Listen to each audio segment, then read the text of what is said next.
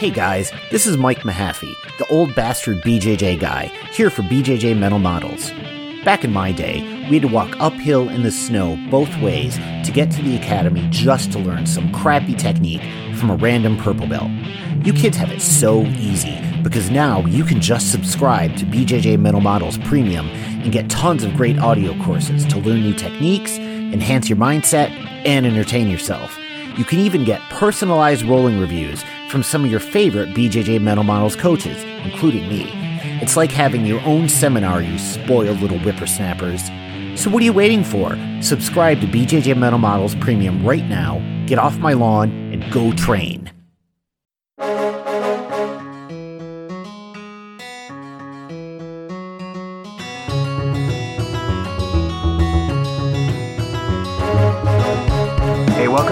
BJJ Mental Models episode 39. I'm Steve Kwan. I'm Matt Kwan. BJJ Mental Models is your guide to a conceptual and intelligent BJJ approach. And Matt, did you know that we have music now? Cool. Can we listen to it? We can. Uh, I'm going to put it in after. So the, the Oh. great thing here is I've heard the music. Matt hasn't heard it, so God. he might have. He might not like it. He might hate it, but that's his problem. What That's kind not- of what kind of genre is it? You know, we actually uh, we actually had one of our listeners submit like six different clips to us. Um, I wound up going with the one that I think sounds probably most appropriate for what we're trying to do. I I don't even know what the genre would be, but it's kind of like a combination of like brass and strings. It sounds oh. very sporty. I like it a lot. Oh, okay. I was expecting like galaxy noises or something like that. there there were galaxy noises included so but i decided that maybe something a little bit more traditional would go well.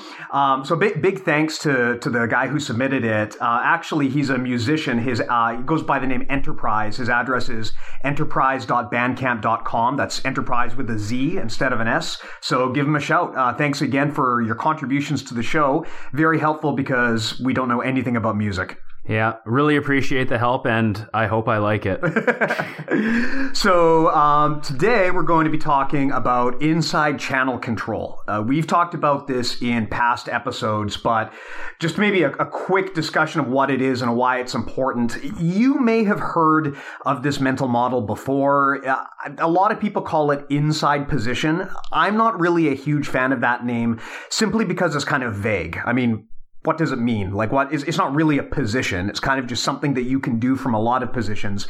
My instructor confusingly has called it inside control, which is super confusing because now it sounds You're like inside control. you're in, are you inside control or are you in inside control? Um, I like to call it inside channel control personally because I think that more accurately describes what you're actually going for. So, Matt, the way that I like to think of it, and it's this is something that's easier to show with a visual, but we can kind of try to describe it. Yeah. When when someone wants to know what this means, the example I usually give is from butterfly guard. So, Right. Butterfly guard is probably the position where this is the most obvious. If you think of what's happening when you are playing butterfly guard against someone and you're on the bottom, generally speaking, you're trying to get your legs in between their legs, right? You want to have your, your knees up and you want to have your legs between theirs. If you, one or both of your legs are on the outside, it's not always the end of the world, but that's not butterfly guard. That's something else. Now, if you really want butterfly guard to work, you also need to get your hands on the inside. And if you really at a black belt level want butterfly to work, you need to get your head on the inside too, underneath the guy. So if you're playing butterfly guard effectively, you're constantly trying to get on the inside. You want both of your legs between your opponents, you want your arms on the inside, and you want your head underneath. And that is effectively what we call inside channel control. It's not something that is exclusive to butterfly guard. Whenever you're swimming for an underhook, you're effectively trying to take the inside channel. When you're trying to get your head underneath your opponent's head and use that as a wedge, basically what you're doing is you're trying to take the inside channel. That's effectively what this position means.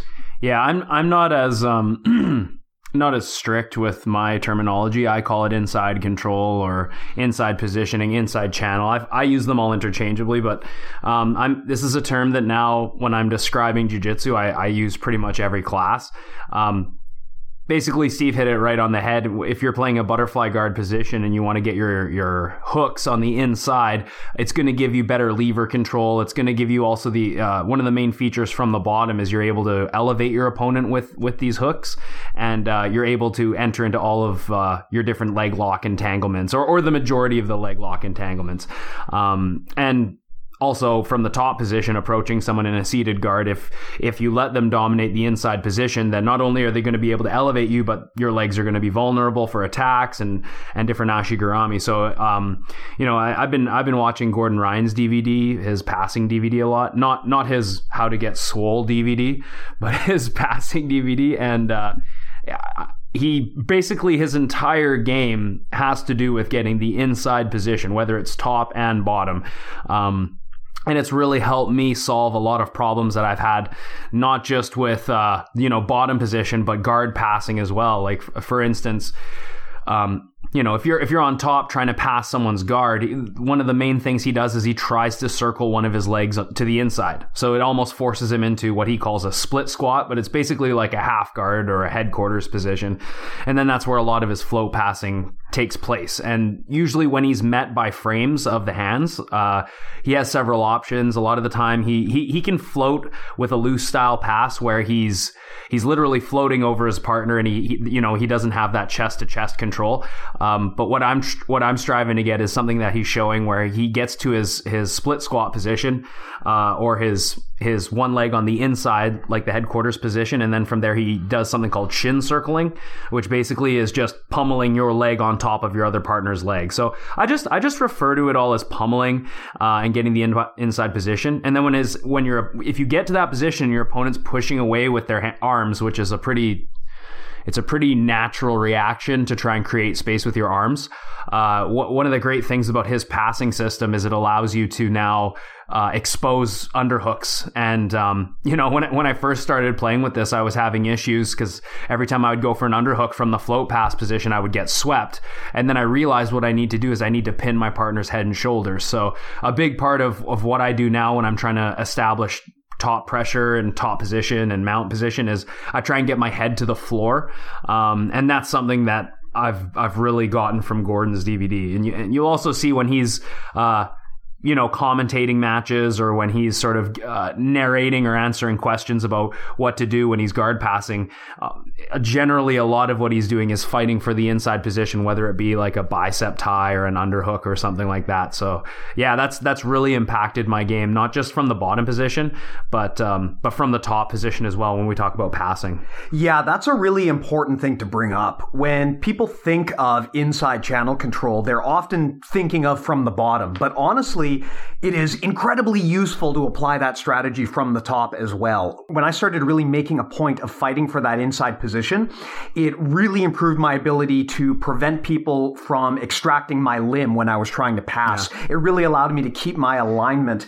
And something that I think is really important to understand is that inside position isn't just a position that you go for. It really should be a habit that you develop. Yeah, exactly. You should always be trying to pummel for the inside, whether it be with your feet or with your hands or even with your head. Even before you start trying to settle into a position, if you have the opportunity to get inside position, you should go for it. And if your opponent has inside position, probably a good idea to try to take inside position for yourself before you try to move on to a different position.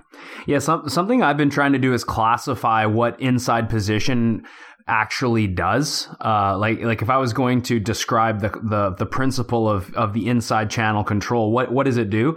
And the thing that I find is pretty common is it turns a frame into a lever. So if your partner is framing on you, like I said, you're putting pressure down from like the, you know, the half guard position and then they're framing with your arms. If you can swim an underhook or you can get an inside tie, you're going to be able to basically dominate that, that frame as a lever. And whether you're going to pin that lever or you're going to pummel and then get chest to chest, um, you're still turning a frame into a lever. And same thing from the bottom. You know, if your partner's stepping in and then you get your legs on the inside, you now uh, you're you're taking their legs, which are you know frames, and being able to access them as levers by getting yourself underneath entering an ashigarami. So that's like a that's like a common theme that I've noticed. And um, again, I, I I've been saying it so much. I think my my students are getting sick of it. But the the Gordon Ryan DVD is really uh, an amazing DVD to check out for guard passing and even even though it's it's a it's a no-gi DVD, I'm still using a lot of the concepts um, I'm using a lot of the concepts in the gi as well. So the main things I've taken away are the the the importance of pummeling the inside channel, the importance of uh, pinning the head and shoulders before trying to free your leg, getting chest to chest with your partner, and just overall the sense of head position that you have is super important, especially in a sport like nogi where you don't like one of the things that I sort of struggled with when I was first, uh, you know, really trying to hone my nogi game is I wasn't a- ever able to uh, apply pressure without my partner moving around because there's no grips or anything, right?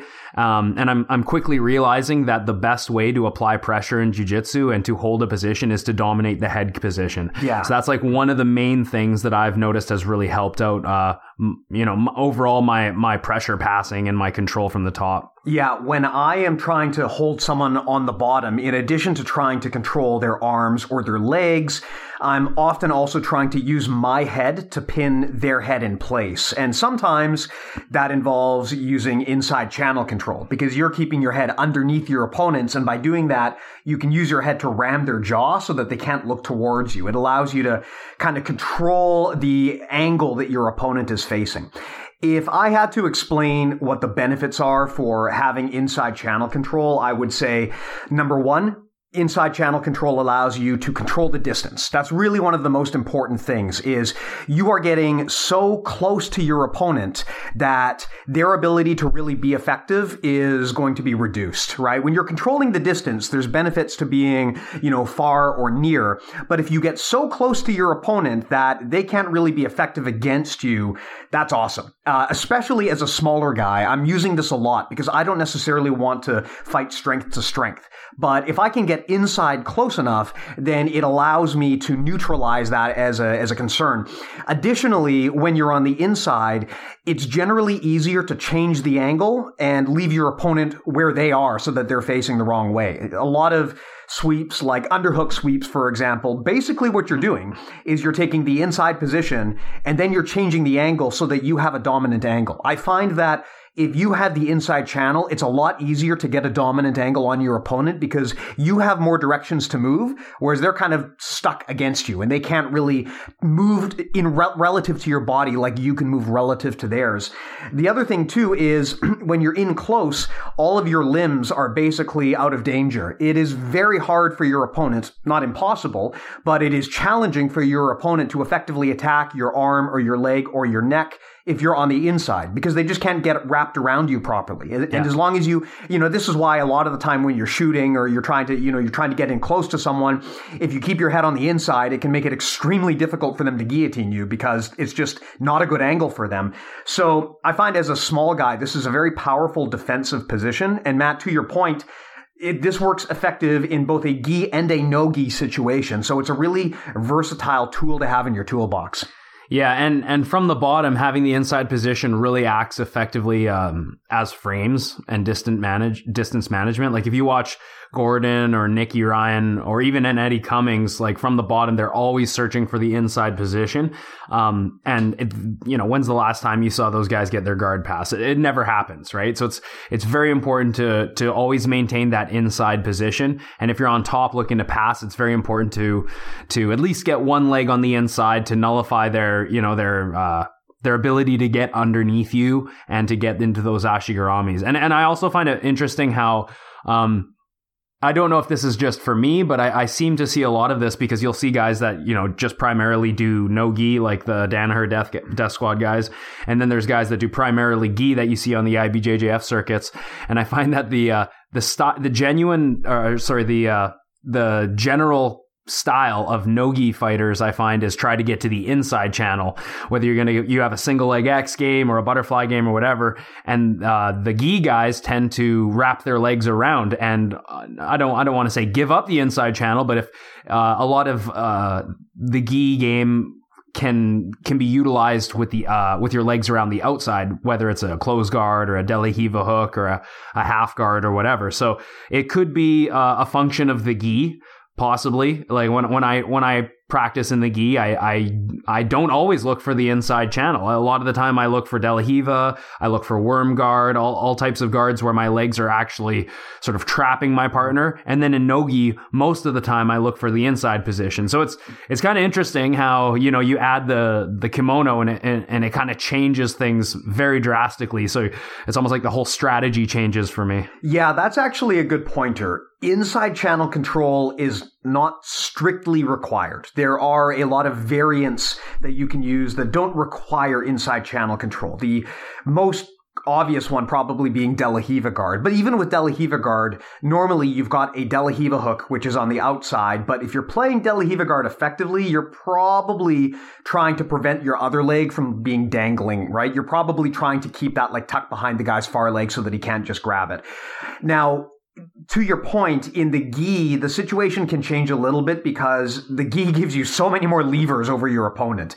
With something like De La guard, you can use the gi to kind of force your opponent to look away from you, and you can compensate for the fact that you don't have inside channel control by having really good gi grips. Now, that said, though, even in Nogi, Rob Biernacki has demonstrated that you can play De La in Nogi still quite effectively. So mm-hmm. inside channel control is not the be all end all. You can actually be very successful uh, with other strategies. I mean, you know, a lot of guys, for example, do like overhand takedowns or they'll, you know, they'll go for the whizzer. This is basically outside channel control and it still works, but I find personally, if you want to have the mobility advantage and you want to have, you want to have a very defensible position and you want techniques that will work against much larger opponents, I find that going for the inside channel is much more effective most of the time. It is very hard to whizzer someone and dominate them if you're smaller than them. But if you get an underhook, that's going to work regardless of size. Mm-hmm. And, and like I said before, like I mentioned earlier with the guard passing, having an inside position uh, when you're trying to pass someone's guard is super important um, because it's it kind of allows you to get to that chest to chest position, depending on the type of passing you like to do, whether it's loose passing, tight passing, or submission based passing.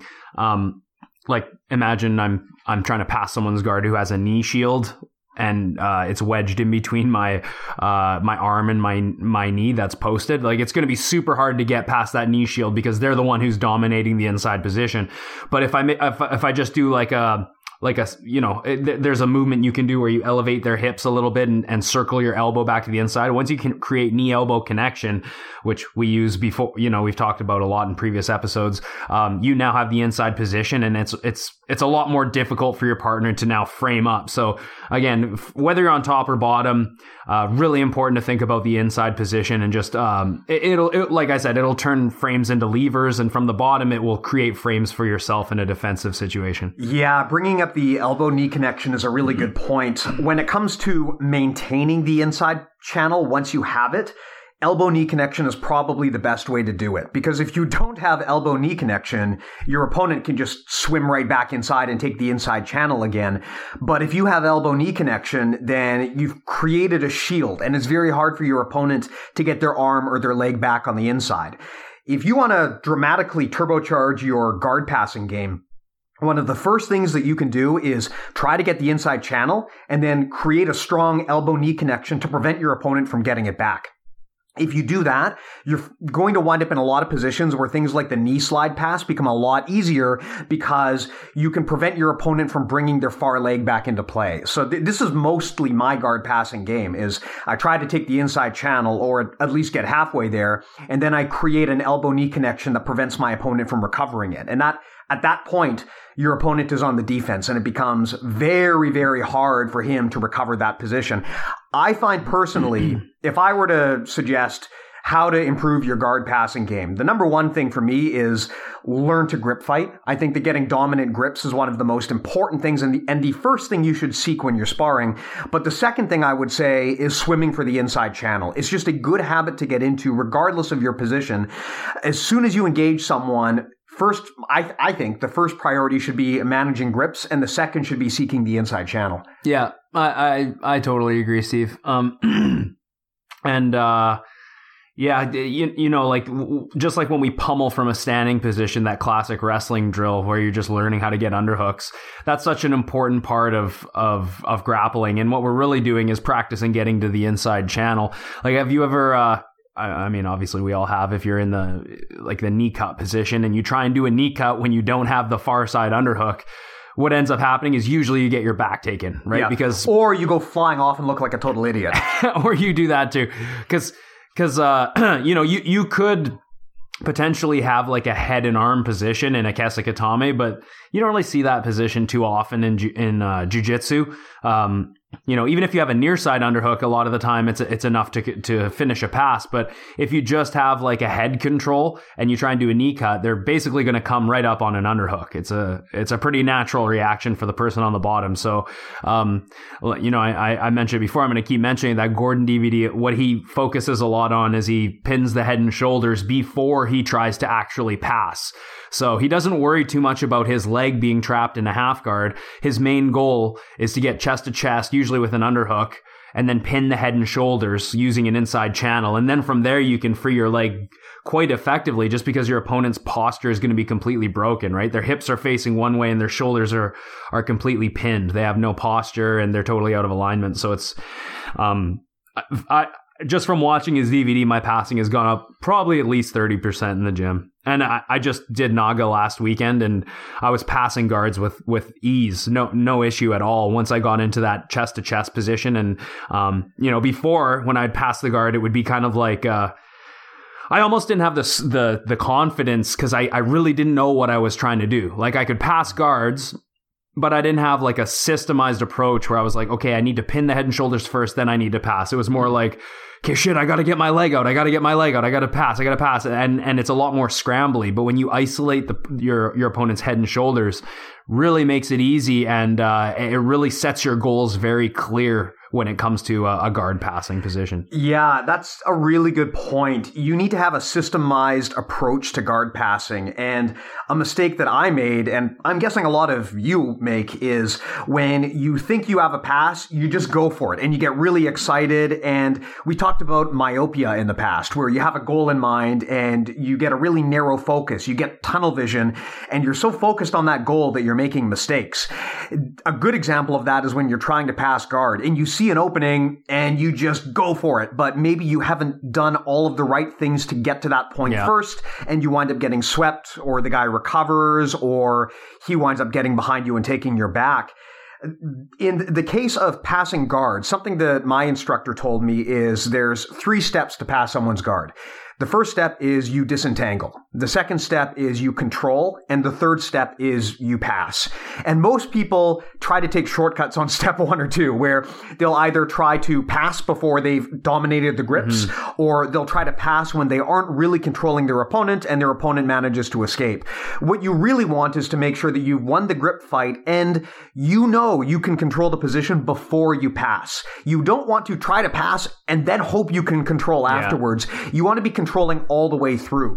When you look at high level pressure passers, you notice that getting your guard passed by them looks like it really sucks. And Matt, you've sparred with these guys, so you can probably attest when you're sparring with a high level pressure passer, it sucks all the way through. It's just a very demoralizing yeah. process and they keep control the whole way through. That is so important to trying to pass. It's not a matter of just trying to shoot out of the chamber like a mm-hmm. bullet and then hope that you're able to control afterwards. You have to have confidence in your ability to manage grips and control the position before you start trying to pass. Yeah, and and a big thing is tempo as well. Like Keenan calls it is basically what you're describing is, you know, if your partner is dominating the grips and you're trying to pour on like passing pressure, whether it's with, uh, with, with weight or with speed, you, you're basically just going to keep getting tied up and they're going to be the ones that are either going to counter you or they're going to dominate the position.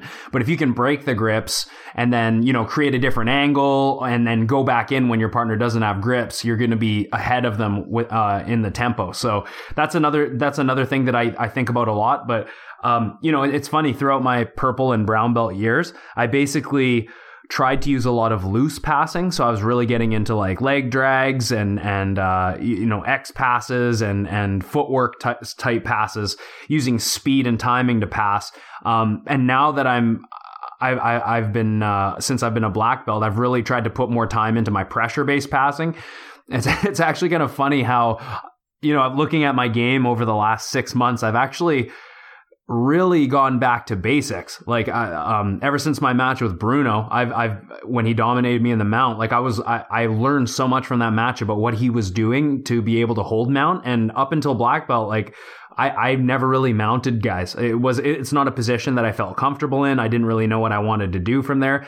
And when he mounted me, I realized what he was doing. I was like, oh my God, like now I see uh, uh, what how he's using the control, how he's cross facing me, where his head is, his knee elbow connection from the top. So I've been really implementing those things, and and my mount game has gone up really uh really substantially and people are having trouble getting me off a mount and it's a lot of it is just getting the inside position having my elbows in base properly having my head in position. That's really important. Be- is before I'd be in mount and my head would kind of be floating off the ground and I would allow too much space but putting your head down on the mount makes uh, life a lot worse for the person on the bottom Yeah. generally. So um you know it's funny like now my game be- throughout purple and brown it was all Berimbolos, Crab Ride, all, all these upside down games. And now my game is basically like fundamental smash pass style plus worm guard, which I know is not fundamental, but like I've been, pl- uh, It's fun. it's fun, and and a big reason why I've been trying to add worm guard and all the lapel style guards to my game is because I um it's basically a whole nother layer of guard I've been finding. So like if you like, let's say you like to play collar and sleeve and you know spider guard or whatever style open guard you like.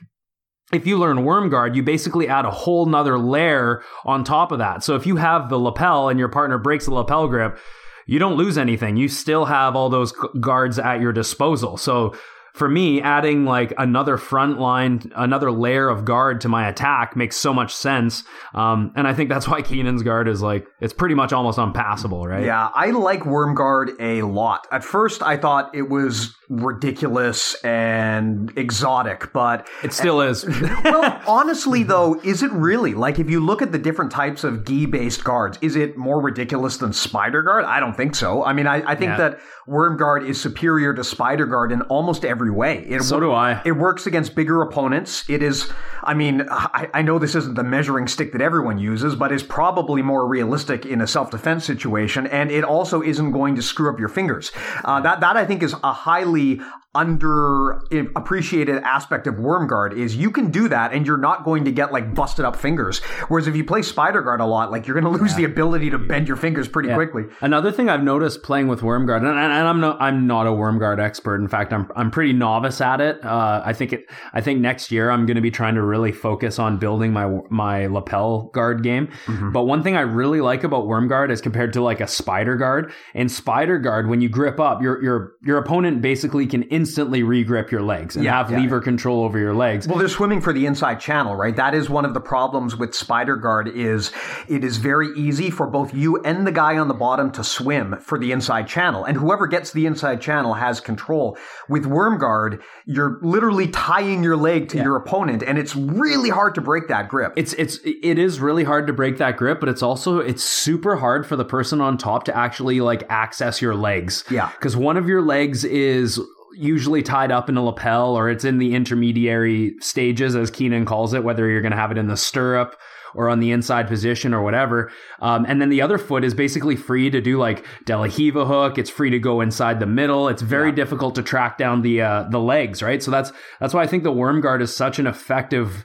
Um, it's such an effective way to play uh, in the gi. And yeah, I'm gonna just keep using it. And and like I said, my game has been from the bottom has been pretty much all worm guard plus open guards, and then when I get on top, it's all just smash passing and mount. So it's yeah. it's funny. It's like a mixture of the old school plus new school. Yeah, I really favor moves that require less motion. I prefer moves that have less variability. And the thing I like about the more pressure passed game is, first of all, speed based games tend to require athleticism that I don't have. But second of all, speed based games have a lot of margin for error. If your game involves a lot of motion, motion creates variability. And in my mind, variability is bad. Whereas a pressure pa- uh, a pressure based game usually relies on minimal movement and lots of control. And I find that the outcome of that is much more predictable. You know, if you're trying to do like a lot of cartwheels, I mean, I know you've had success with that, but I find that things like that have it's like a dice roll. It can, you know, sometimes it works in your favor, sometimes it doesn't. Whereas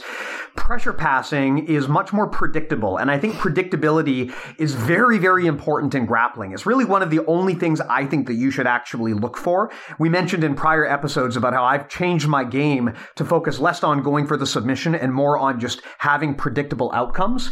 And that's why I favor moves that have uh, that have a greater economy of motion. If you can move less, the results seem, at least to me, to be more predictable. Mm-hmm. Cool. So in, in terms of inside channel control, Matt, do you feel that this is a big guy or a little guy strategy, or do you think that this is something that everyone can use equally? It's definitely something that everyone can use because we all have uh, um, we all have, you know, levers, and that's kind of the whole basis. Like I mentioned earlier, is turning a, uh, a frame into a lever. And it's if you're a small guy wrestling a big guy, you definitely want to get the inside position. At least that's what I've found. Um, and someone who's really good with their frames, uh, and you're fighting someone who's got really good framework, getting the inside position is basically how you're going to shut down that frame. So yeah, I, th- I, think it's for everybody. And I I think personally, it's just as applicable in gi as it is in no gi. Yeah, absolutely. Like all this, all the single leg X positions are are still very uh, applicable in the gi and you know X guard and all that stuff. I, I love playing those positions.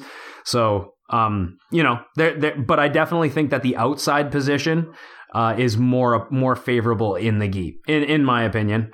Um, yeah, I've, I've also noticed that lately. I've been uh, I've I've had a lot of issues. This is a little bit unrelated, but I've had a lot of issues like finishing leg locks mm-hmm. because people at my gym are now getting so aware of them that they're becoming harder and harder to come by unless someone's completely new. Mm-hmm. And uh, Man, Keenan, uh, was it Keenan who said? No, he said berimbolos don't work, which is also kind of true if if your partner, if your opponent knows a lot about berimbolos. But the main issue with berimbolos is the best defense is just to not let the guy berimbolo you. yeah, the guy kind of has to play it, right? He has to, you know, he has to give you a particular response to make it work and you have to be quick and you can you know you have to be pretty specialized in that field and you have to be committed yeah but but um who who said leg locks don't work? Magalhães, Vinny Magalhães. I don't know. He's I think I think he said leg locks don't work, right? And in a way, it's it's the same thing. They kind of don't work. I mean, they they obviously do, but against someone who's uh, a really high level, it's it's very difficult to make leg locks work.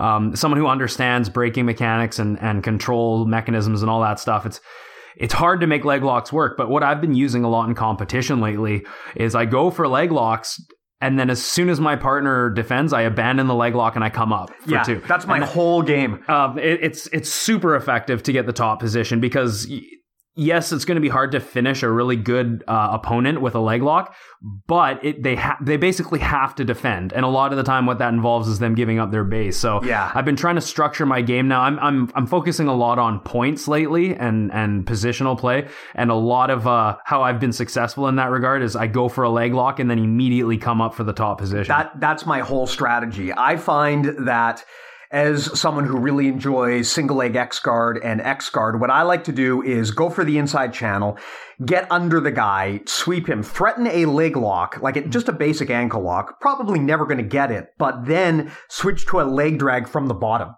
like pass their leg over like I'm going for a heel hook, but then just get up into a leg drag. And I find that super effective. Um, to your point, everyone now trains leg locks, or at least they are used to leg locks enough that they know how to defend. And that's now becoming an area where people have shored up their defenses. But while people are focusing on that, there, there are going to be openings elsewhere. You mentioned um, moving back to the mount. I mean, I think the mount is a heavily underappreciated area of jujitsu, and it has been for decades. Like, it is such a powerful position, but because the game has developed in so many other areas, people have moved away from it. And sometimes it's not good enough to just be really good at something, but you have to understand where your opponent's defenses are and then move around them. And I mean, if, even if you're an armbar specialist, if you're sparring with a guy and clearly he's really good at defending armbars, you probably don't want to just keep trying that technique. You probably want to pivot to something where you're more likely to get what you want.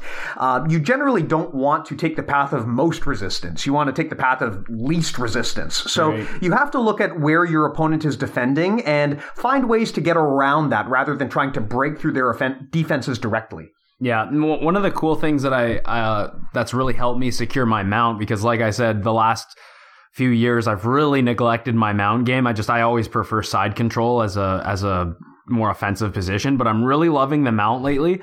Um, like I said, getting an underhook or even double unders is one of the, the most important things, but just the head position, like getting your head to the mat and either driving your shoulder into your partner's chin or cross facing them violently with your, with your shoulder and bicep. Um, and basically, I, I guess the best way to put it would just be smothering their face with your yeah. chest or your, if you're, if you got a high enough mount, it's going to be your belly, right? Mm-hmm. And, um, that, that's really something that's helped me. And another thing that I, I really like that Gordon shows is when he gets his, uh, like if he decides he wants a chest to chest position with his hands clasped, uh, I, I always struggled when I clasped my hands to to stay on top because I felt like as I was holding my partner down, I would be tipsy.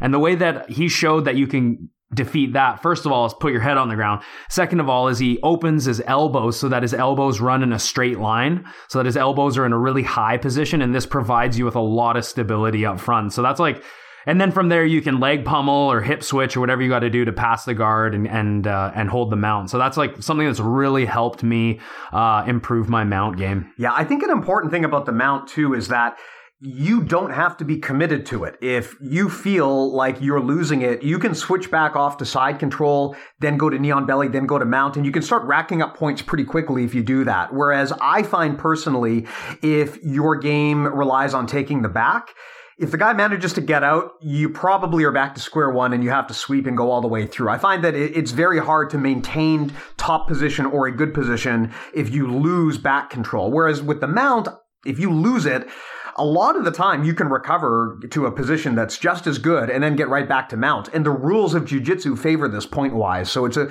it's a good strategy in that respect. Um, Matt, something that you mentioned earlier that I wanted to get some more clarification on. You talked about how the benefit to inside channel control is that it turns frames into levers. Can you explain to me exactly what you meant with that? Yeah, well, like I, I like the example of a knee shield or or just like a half guard where your partner's got like frames with their hands. like First of all, you got to get through that knee shield, uh, and second of all, they're going to have those frames in front of their face that are. It's basically denying you chest to chest position, right?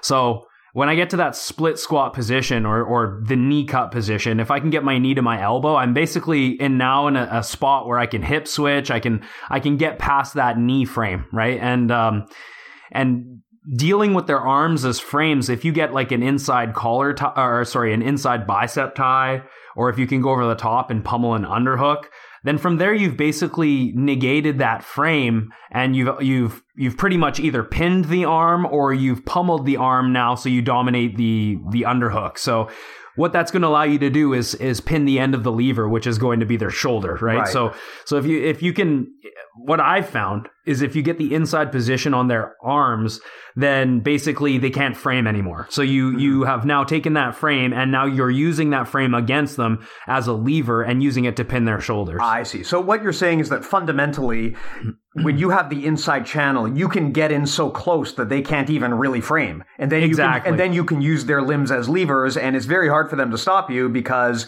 you're in so close, right? It's very, if you play, I mean, uh, when I'm playing against someone who's really good at butterfly guard, it is annoying because they're in so close and they have your arm controlled and you want it back, but you just can't get it back. It's a terrible feeling. Like if someone if someone is playing like a seated guard or a butterfly guard, their their shins are essentially frames, right?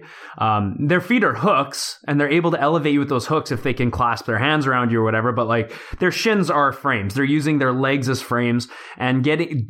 You don't even need to pummel both legs inside. I mean, Gordon does that as well. You'll be looking at like a double underpass or whatever if you're going to do that. But just pummeling one leg inside and forcing them into like a, a half guard um, I've found has so much value because all of a sudden they can't triangle you anymore. They can't armbar you anymore. They can't butterfly elevate you anymore. They could go to position like a, like a reverse De La Riva or a half guard or whatever. But, um, you know, especially in a Nogi situation where there's not grips, you're, you're still quite free to be able to to continue a passing sequence from there. And of course, it shuts down all of their leg lock entanglements. So being able to pummel one of your legs to the inside and putting them into like a a one in one out position really negates one of their main frames, which is their leg, and that's going to give you access to passing routes and Yeah. float passing and all types of stuff. I would say when you are playing guard, whether you are on top or on the bottom, your number one priority should be winning the grip fight, and your number two priority should be swimming for the inside channel.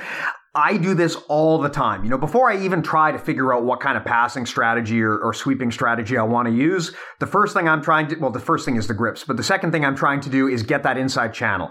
Uh, I do this a lot now if I'm like standing and the guy is playing a seated guard. Uh, you know, he'll almost immediately try to get his legs on the inside, and then I step over top of one of the legs, and then he tries to bring his leg back on the inside, and then I step back over top, and I won't do anything until I have at least one leg on the inside. If, Yeah. if I've got no legs on the inside, that's a bad scene. Uh, I learned this a long time ago. I was sparring with a uh, an MMA fighter who I probably outweighed by like 40 pounds. Tiny little dude. And he kept getting his butterfly hooks. And I thought, well, I'm just going to smash this little guy and just pass him. Was he a small child? I mean, geez, Basically, he was he was tiny. But every single time I would try, I just wasn't respecting his um his underhooks or his butterfly hooks, and I just thought based on size alone, I'd be able to just smash this guy. And every single time he was able to use that and and footlock me because it, you get so much mobility and power over the other guy if you have all both your arms and both your legs on the inside. It's really hard to fight, and you should never underestimate that. You know, Yeah. even against a much smaller opponent, don't think, oh, well, you know, yeah, I'm a lot bigger. I don't care if he's got both of his hooks in. Make sure that you've got at least one of those hooks out before you try to pass. Yeah, remember, remember getting the inside position means to um, dominate your opponent's structure, right? Structure is a, a key foundation of alignment. Uh, refer back to episode one. I think we talked about alignment. Just just listen to all of the episodes all over again. Actually, we would really appreciate the extra views. It uh, it doesn't actually achieve anything, but it makes me feel good about myself every time that little number goes up. Yeah, but but but that is uh like like we are talking about like pummeling and getting the inside position with a you know a bicep tie or whatever. That that is a ba- essentially breaking your opponent's structure, right, and dominating a, a lever, Yeah. uh, turning a frame into a lever. So so making you know uh, like a prime example is you know we're talking about getting one, one leg in one leg out like the headquarters position now generally when i try and pass if my partner has me in like an open guard let's say it's in the gi and they have their legs sort of around me and i'm on the inside but they have access to De La Riva and open guards one of my main attacks now is i just i try and control one foot and i stuff it in the middle of my legs Yeah. so now it's like you know that foot is it, it could elevate me if I don't have good uh if I do if I don't have good alignment it could possibly elevate me. And if they have a grip on my collar they could elevate me. But it's a position where I know where that foot's going to be. And from there I'm basically I'm basically in the headquarters position or the, or almost entering the float pass position. Uh, I know that their options are going to be limited from here depending on the angle of their hips. And then I'm going to look to implement my my float passing game or mm-hmm. you know whatever kind of passing I'm going to try and do from there. So that's one of my biggest things I like to do in the gi is stuff one of the feet on the inside. Yeah, yeah, me too. Or the other thing that I do sometimes is if I feel that my opponent is going for like a De La Riva hook, I'll just squat down and establish a standing elbow knee connection. And Yeah. I find I find if you do that, if he tries to De La Riva you, you can just sit right down and collapse that De La Riva hook. The, the mistake that a lot of people make when someone gets De La Riva on them is they try to posture right up. Yeah. But if you do that, you're giving your opponent complete access to that leg. There's Yeah. nothing stopping them from twisting your leg around. Whereas if you connect your elbow to your knee, now you can put all your weight down and it makes it really hard for them to pull that leg free and twist you. Yeah, if you if you ever watch like really high level jujitsu, um, specifically in the gi, but even in no gi, specifically in the gi when you see guys on the bottom going for like outside channel positions like like is, is that a term we can call it outside Yeah, it, it is, and it's a uh, thing, right? outside like I mean, position or yeah, I mean, I would call it the outside channel, and it's viable. Like yeah like lot De La of- Hiva there's yeah. guys that base their game around De La Hiva and, And a lot of judo throws re- rely on outside position because you're basically compensating for control with momentum, right? But a lot of judo throws require you to go on the outside. Yeah. So so so if you if you watch these guys try to pass like uh, if you watch a guy try and pass a guy uh, who has a, a De La Hiva based game and he's trying to get that De La m- one of the more common reactions you'll see at the high level is the guy who's passing just sits right down, posts one knee in the middle as a wedge and a frame to prevent their partner from or their opponent from you know snapping up arm bars and triangles, and they'll just connect their knee to the elbow there, and then they'll they'll just hang out and look for opportunities to get maybe double unders or to pass. It's you know, it happened to me in Las Vegas. I uh, when I was going against one of Kaio's lightweights there, he, I, I knew once he pulled guard on me that he was trying to set up like a a, a shotgun triangle or like an omoplata from the open guard. So I just sat down and ba- and basically had one knee up, one knee down, and just kept my elbow completely glued to my knee. I knew that as long as my elbow stayed glued to my knee, uh, structurally, there'd be no way that he could attack my arm. So I just hung out there and, and kept trying to pass. And eventually he did. I think he threatened to Berimbolo and I defended, but then he did get a sweep out of it. And then, you know, I ended I guess Berimbolos do work. they do work. I mean, he didn't take my back, but he did sweep me with it. He, he actually ended up, actually, now I'm wondering, because I think he won 3 2, but I'm, now I'm wondering if he swept me, how did he get that other point? Anyways, kind Matt, of Matt is just now realizing he got fucked. he, probably, he probably won that match, but he's just now realizing, wait a minute. No, no, no. I, I- it was kind of weird because I, I got the two points. We actually stood up with like a minute left, and I just I did like a blast double, and I actually surprised myself. I managed to take him down with a blast double, um, but I wasn't able to pass him. His guard was too good, and Yeah, that's I, just I find that things. most most wrestling in jiu-jitsu only works when the other guy forgets that wrestling exists in jiu-jitsu. And they forget you could just sit. I, I love that quote from uh, the other episode we did where you said that jiu-jitsu is a race to see who can get to their butt and then stand back up because that is basically it. Yeah. Um, okay, so ju- just to recap, like in terms of what we talked about, the in- inside channel control basically means the strategy of trying to get your arms, legs, and even your head in between your opponent's arms and legs. I mean, you can't get between their heads, but you can try to get your head underneath your opponent's head. Basically, getting in so close to their core that they can't effectively use their arms or their legs anymore. It's a great strategy in gi, no gi against bigger guys, smaller guys. Um, really, the power of it is it allows you to control the distance so effectively. You can get in super close. Your opponent can't do anything. You can switch the angle on them whenever you want. And basically, all of your levers are in too close. They can't really grab your head effectively or your arms or your legs. And that's part of what makes this position powerful. It becomes very difficult for your opponent to fight someone who's in that close. Um, Matt, anything else you wanted to add on the topic of inside channel control? Uh, it was a pretty it was a pretty comprehensive discussion. I'm glad we had it. Um, and if you you know now that now that if for those of you that have listened to this, next time you watch like a, a high level nogi match or or if you watch any of the Danaher guys, you'll see that they're very disciplined when they're on the bottom position. Most of them. You know, most of them play bottom position, uh, but you see them always setting up the inside position. That and and it's very difficult to deal with if you just uh, keep implementing that game it's gonna it's gonna control you know most of the match until you're it, it- basically there has to be a breakthrough from the person on top passing the guard to get the inside position to be able to pass So, Yeah, yeah. uh, keep your eye out for it and try it and see how it affects your game Yeah, we've talked in the past about how high level jujitsu looks kind of like two cats fighting because they just sit there and they sort of paw at each other for a bit, and then suddenly there's this massive explosion of motion.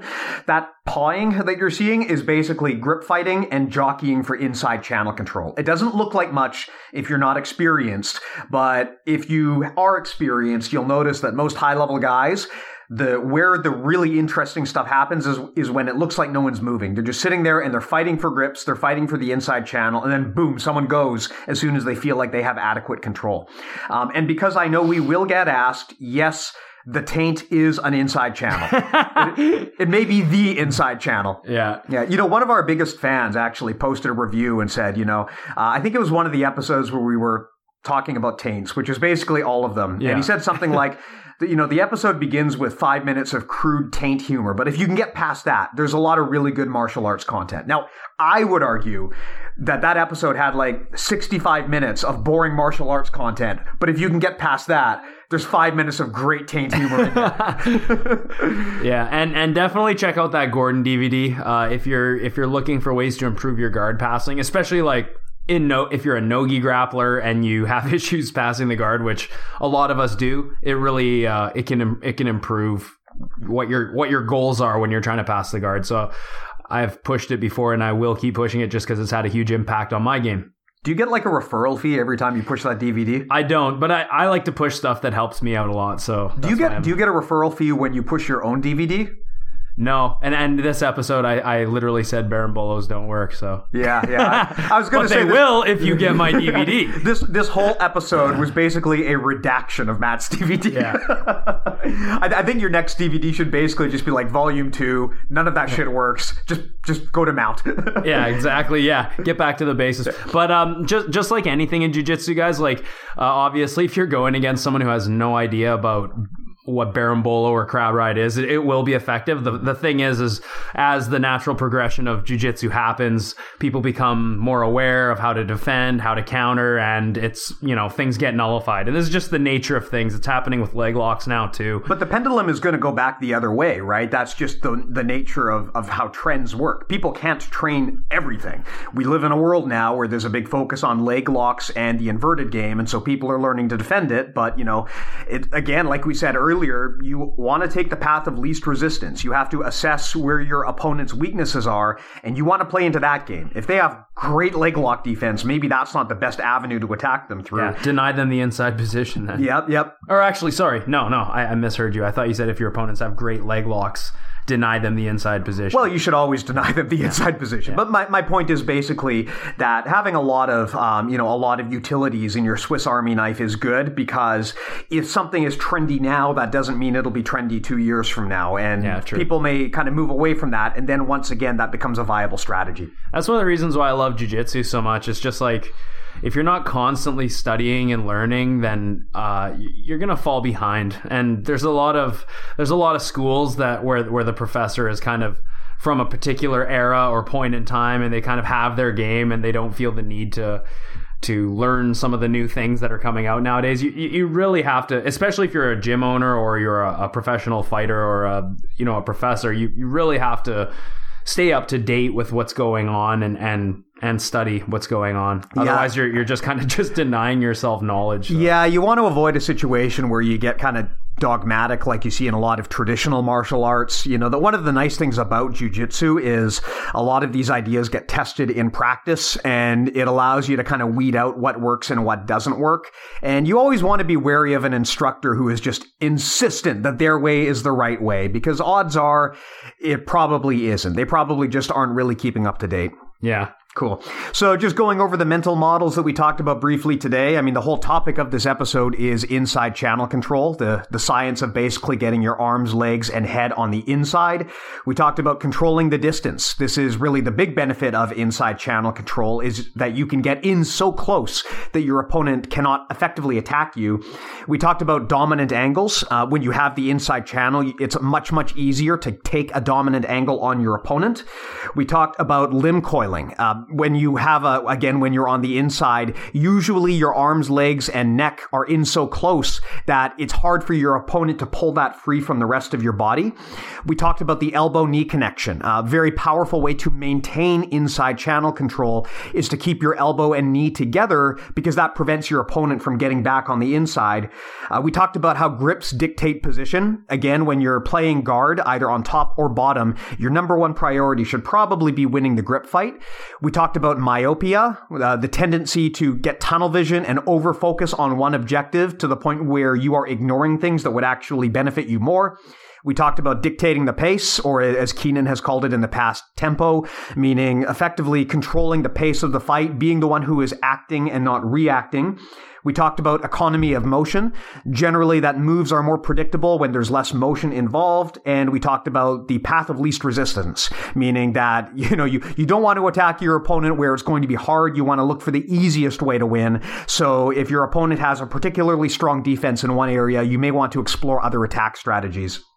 Uh, in terms of other things that we can talk about, I mean, Matt, we've got a lot of stuff going on now. We've got the shop. You can go to bjjmentalmodels.com slash store and buy our sweet merchandise. We now have the patches in stock. We've got shirts too. Um, you can order them, them, there. If you want to buy the patches, I'm, we're selling them in packs of one or in packs of three. Uh, shipping is free. We also do ship internationally. And yes, it's free internationally as well. So please do support our podcast. Um, put patches on all of your crap. Yeah, let them know. let them know. Yeah. Um, but we really appreciate that. Uh, and obviously, it's just really cool to see people wearing our stuff. So uh, thank you for all the support and check out that store for some uh, swag. Yeah, it is super, super flattering that you guys are so enthusiastic to the point where you're buying these patches and you're making intro music for us. We I cannot tell you how much we appreciate it and how much we're humbled by it. I never thought we would have that kind of support behind us. Yeah, and if you send in pictures, we'll repost it and we'd love to see you guys wearing our patches. So. Absolutely, absolutely. If you want to hear more from Matt and myself, go to our website, bjjmentalmodels.com slash join, and you can join our mailing list. Also, we're pretty active on Facebook and on Instagram, so just find us there if you want to get more regular updates. Matt, I got a question. Okay. Okay, so we had one of our readers read in. This is going to be an interesting one. He says, I absolutely love your podcast. Thanks so much for all the great insight. Oh, this is fake. yeah, we already know it's bullshit. I have a question for you guys. I have trained in BJJ, mainly Nogi, for a little over two years and I love it. The last six months or so, I have got a number of skin infections. Ringworm three times. Ew. Yeah, I know. Impetigo, is that how you pronounce Yeah. it? Or is it impetigo? I don't know. Uh, I, I know what it is. and and a number of other infections that I have never that I never even knew existed. On the bright side, I am now very knowledgeable in various skin infections and treatments. It's been very frustrating because when I get these infections, I'm not able to train as I don't want to spread them to others at the gym. You're a good person. Yeah, we appreciate it. So this has caused me to miss a lot of training. Often I'm off training for a week or so, and a few times right after I come back, I've got another infection. It is very frustrating. Yeah. So my question is, is it common for infections to occur this often, or do you hmm. think my gym has a hygiene issue, either with mats not being cleaned properly or members not washing well enough, training with infections? So I, I actually replied to this guy and gave him my thoughts, and he provided a bit more insight. Um, Yeah, I have questions to be able to answer that. yeah, yeah. He's he's explained that you know he's yes he's already um you know he's very very diligent about his hygiene, washing his gi, using antimicrobial soap. He's also brought this up with his instructor quite a bit. Uh, as he mentions here, it sounds like this wasn't really a big issue at first, but over the last few months, there's just been this recurring series of infections, and it kind of sounded like when he went to talk to his instructor, his instructor's feedback was basically, uh, "It happens." Is it happening to other people at the school, or is it just him? So yeah, so that's a good question. Um, that I I don't That's important. Yeah, that's, that's important to know. If if it's just one person who's getting infected, um, the reality is that some, for some people, once you get some of these infections, whether it's staph or ringworm, you could be more prone to it in the future. Uh, is that peop- actually true? Yeah, yeah. Some people are just unlucky. Uh, if you get a staph infection, usually you have to go on antibiotics or whatever to, to defeat it. And the thing about antibiotics is it also kills good uh, bacteria inside your body. So you will be. Uh, your defenses will be down, and if you do have, uh, if you do get one of those infections, it can be a reoccurring thing. Um, I'd recommend, like, hopefully your gym has a shower. It's, they don't, not all gyms have showers, so if you're fortunate enough to be at a gym that does have a shower, I would try and shower right away, not wait till I get home. Uh, you can if you're training primarily nogi, I'd recommend you wear spats and uh, long sleeve rash guard and just try and cover your body as much as you can. Um, although it sounds like you're taking all the precautions you can. And yeah, speaking with your instructor, uh, that's a if, if they just say it happens, I mean, I That's can't, not reassuring. I, I can't say that that's a lie. It does happen. Uh, the real test for me would be: are, is this a thing where multiple people are getting these infections, or is it just you? Because if it's just you, then it could be a it could be a situation where you are just unfortunately more prone to getting these infections. Um, if if if multiple people are dealing with these infections and it's a reoccurring thing, then that could be a possibility as well. And also, uh, you know, it sounds like you're you're uh, you're keeping your gear clean and everything, which is awesome. But yeah, if, if if you don't see the mats getting cleaned after every practice, then that's also something that's not good. Yeah, this guy also explained to me that um, he's talked to other people at the gym about this and kind of gets the feeling that at this gym people are sort of embarrassed about this kind of thing. And so they try to they don't bring it up and they don't want to talk about it. And that might be part of the problem so is, people could be training with infections. Yeah yeah. So I, I, I have a few pieces of advice here. One is to echo what matt said um, you know covering your body especially in nogi is a good idea. I personally prefer to wear uh, a long sleeved rash guard and I, I, put spats on under my shorts. Just you know the less skin to skin contact the better. In the gi you have the advantage of you know being covered head to toe for the most well not head to toe but like head to shin. Uh, but in no gi you don't unless you go out of your way. So I would suggest covering as much of your body as possible. In terms of hygiene, um, things that I would suggest, it sounds like you're already doing this, so this isn't so much for you, but more for the benefit of other listeners. Sometimes just washing your stuff is not good enough, especially if it, you have like really, uh, it's a really old gi or a really old rash guard. Uh, you can, you know, what I like to do is I wash with antimicrobial stuff. This doesn't have to be expensive. You don't have to drop a ton of money at like Armbar Soap Company. You can just buy Head and Shoulders and use that as like body wash because that I use. Yeah, that's Very what I use because that has antimicrobial agents in it. You can also, when you wash your gi, I like to put in a bit of vinegar into the load. Um, vinegar is a super cheap antimicrobial, so it breaks down and destroys bacteria. Um, it's great for that kind of stuff. Uh, my washing and drying machine also have this like sanitize cycle, which basically just like heats stuff up so bad that everything dies. Uh, I don't, not every washer and dryer has it, but I love it. Like it, it completely kills problems with like stinky gis and stuff. Um, that's also a good uh, indicator. If you're finding that your stuff still smells after it's gone through the wash, you're probably not washing it well enough. That means generally like try adding an antimicrobial or turning up the heat or something to that effect. I would say in terms of the gym itself, uh, what you're describing is not normal for sure. Like most people don't have a situation where they're getting an infection, having to take two weeks off, coming back and getting another infection, infection immediately. Um, that's not the, the the common case, but to Matt's point, some people are just more prone to this than others. The big question is is this just you or are other people in the gym having the same problem? If everyone in the gym is having the same problem, that tells me that obviously the mats probably need to be cleaned better. Um, now, in this case, there are two things that kind of concern me. One is your instructor does not seem to be really taking this seriously as a priority.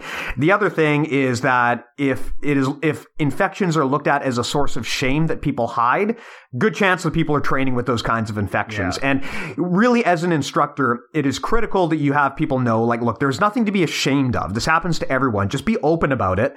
Um, the, you also need to people to understand that infections are serious business. Like a lot of the time, people don't think that these are a big deal, so they just figure, oh, I'll just train through it and it won't be a big big deal. I mean, you can die from certain types of yeah. infections, especially staph. And the thing to bear in mind is, even if you're not so concerned about your own health, you don't know who you're training with. You might be training with someone who doesn't have a great immune system, or maybe they work in like um in, a medical field where they are engaged with people who don't have great immune systems, like they're hospital, toddlers, children, old people. You don't know who you're training with. So really, if you have a skin infection, it's best to be completely open about it and just not train and also tell the people at the gym so that they know to look out for it and to know it's nothing shameful. I mean, you wouldn't go and train if you have the flu. It's not a shameful thing to get the flu or to get a cold. It should really be the same thing if you get like ringworm or staph. It shouldn't be a matter of, it should not be a matter of shame. It should just be a matter of, hey, look, this happened. Everyone at the gym heads up. I'm going to go away until it clears up. And um, Matt, to your point, um, if it is something serious like staph, definitely go see a doctor because you don't want that to get worse. And if it is something that you feel might actually be something to do with you, like you, you look into this and you decide, you know what, it looks like this is really just me it's happening to, it might be an idea to go see a doctor and just get, get a feel for whether maybe there's something about your immune system that's off because what you're describing is not really standard. It, it is unusual to get skin infections at the rate that you are reporting. Yeah, if if you are um, first of all, if you keep getting these infections and then you have to keep taking antibiotics, not only will your defenses be down, but uh, your body will actually sometimes gain an uh, or, or will develop a immunity to these drugs and you can get uh, MRSA, which is basically a, a, form of staph which is resistant to antibiotics, and that's when things can get really serious. Um, if you're getting these infections over and over, it could be it's rare, but there could be a systemic situation where your body, like Steve said, your your immune system is uh, your immune system is weak and and well, I don't want to say weak, but just prone to these infections. So definitely, um, you know, if you, if you're getting all these infections repeatedly, I'd recommend going to uh, to see a specialist and specifically a rheumatologist. And a rheumatologist will be able to give you blood tests that your your average doctor won't won't know about. Quite exotic blood tests that test for things um, that that check your uh, you know your autoimmune system and things like that. And uh, it's you know d- don't mess around with this stuff. It sounds like you're doing all the re- proper precautions. And and again if your if your instructor is kind of uh, you know not making a big deal out of it then that's also not a good sign too. So I think having like an open, honest conversation with with people at your gym, like Steve was talking and mentioning, that that is kind of the the best way. Because it, the truth is, a lot of people will get ringworm and not know. And mm-hmm. they won't even know what it is, and then they'll just go to training, and you know, and yeah. then and then one day you'll see them with ringworm on. You're like, whoa, what the hell is that? Like, and to be fair, like if if you've never trained jujitsu before, it like I didn't know what ringworm was until I started training and someone explained it to me. Like you might not know what to look for. And yeah. let's be honest, especially at the white belt level, you probably have little finger-sized bruises all over your arms and legs anyway. So it is conceivable that you could just not know what's happening unless someone explains it to you. Yeah. Uh, transparency is always better. And this is an opportunity too for you to kind of set the example in your gym. If you come out and basically are open about this and tell people, Hey, I'm not training because I have this. You should check yourself and just make sure you don't as well. Yeah. It sets the tone that, that that that is okay to talk about, and that is leadership that anyone in the gym can display. Yeah, I mean, I mean, the best thing would be if your instructor had that conversation. Yeah, yeah. It, it's actually your instructor's responsibility it to is. do because because um, uh, the last thing you want as a gym owner or, or an instructor is to, to gain a reputation where people at your gym are dropping like flies with with infections, yeah. right? So it's kind of in their best interest to nip that in the bud as soon as they can. So thank you, great question, and uh, I think that's that's sort of those uh, skin infection awareness could be uh, it could be brought up more, especially amongst beginners in our sport. Yeah, it's something that I think every instructor should make a point of bringing up once in a while, just because you've always got people joining a gym and they may not know about the stuff. Like we take for granted some of the stuff that we know about in jujitsu that average people don't know about. And skin infections are one of those things. E- even in a lot of sports, you know, even for a lot of really athletic people who are engaged in a lot of sports, unless they do a lot of really close contact sports, they're probably not going to know all of the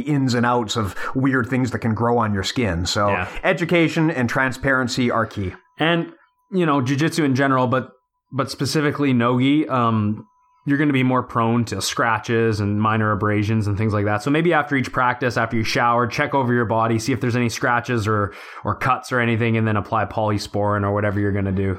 Got it. Cool. Anything else you want to plug, Matt? No, but I do. I would like to hear this music. Well, you know what? No. You're going to have to download and listen to the podcast just like everyone else. Oh, God. okay. Thanks again for the chat, guys. Hope this has been helpful. As always, any questions, comments, feedback you have, you know where to find us. You can grab us on our website or on social media. We look forward to hearing from you, and we will talk to you next time. All right. Take care, guys.